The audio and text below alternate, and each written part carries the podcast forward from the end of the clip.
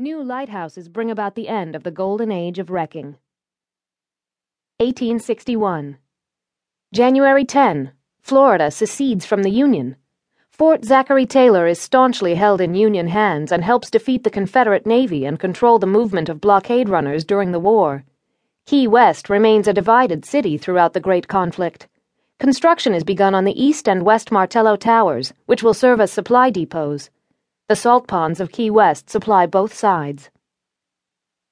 1865. The War of Northern Aggression comes to an end with the surrender of Lee at Appomattox Courthouse. Salvage of blockade runners comes to an end. 1865. Dr. Samuel Mudd, deemed guilty of conspiracy for setting John Booth's broken leg after Lincoln's assassination, is incarcerated at Fort Jefferson, the Dry Tortugas. As salt and salvage industries come to an end, cigar making becomes a major business. The Keys are filled with Cuban cigar makers following Cuba's War of Independence, but the cigar makers eventually moved to Ybor City.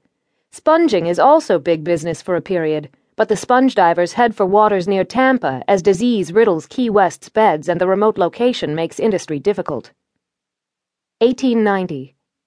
The building that will become known as the Little White House is built for use as an officer's quarters at the naval station President Truman will spend at least 175 days here, and it will also be visited by Eisenhower, Kennedy, and many other dignitaries.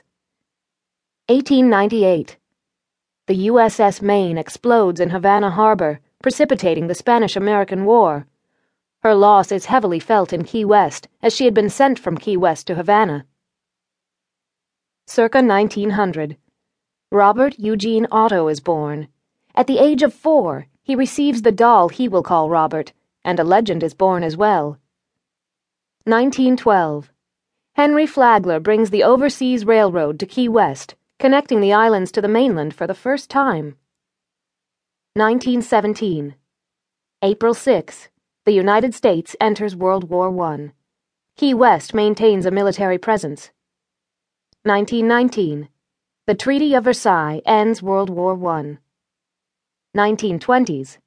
Prohibition gives Key West a new industry bootlegging. 1927. Pan American Airways is founded in Key West to fly visitors back and forth to Havana. Karl Tanzler, Count von Cosel, arrives in Key West and takes a job at the Marine Hospital as a radiologist. 1928. Ernest Hemingway comes to Key West. It's rumored that while waiting for a roadster, he writes A Farewell to Arms. 1931. Hemingway and his wife, Pauline, are gifted with a house on Whitehead Street. Polydactyl cats descend from his pet Snowball. Death of Elena Milagro de Hoyos. 1933. Count von Cosel removes Elena's body from the cemetery. 1935. The Labor Day hurricane wipes out the overseas railroad and kills hundreds of people. The railroad will not be rebuilt. The Great Depression comes to Key West as well, and the island, once the richest in the country, struggles with severe unemployment. 1938. An overseas highway is completed, US 1, connecting Key West and the Keys to the mainland. 1940. Hemingway and Pauline divorce Key West loses her great writer, except as a visitor. 1940. Tanzler is found living with Elena's corpse. Her second viewing at the Dean Lopez Funeral Home draws thousands of visitors. 1941. December 7. A date that will live in infamy occurs, and the United States enters World War II.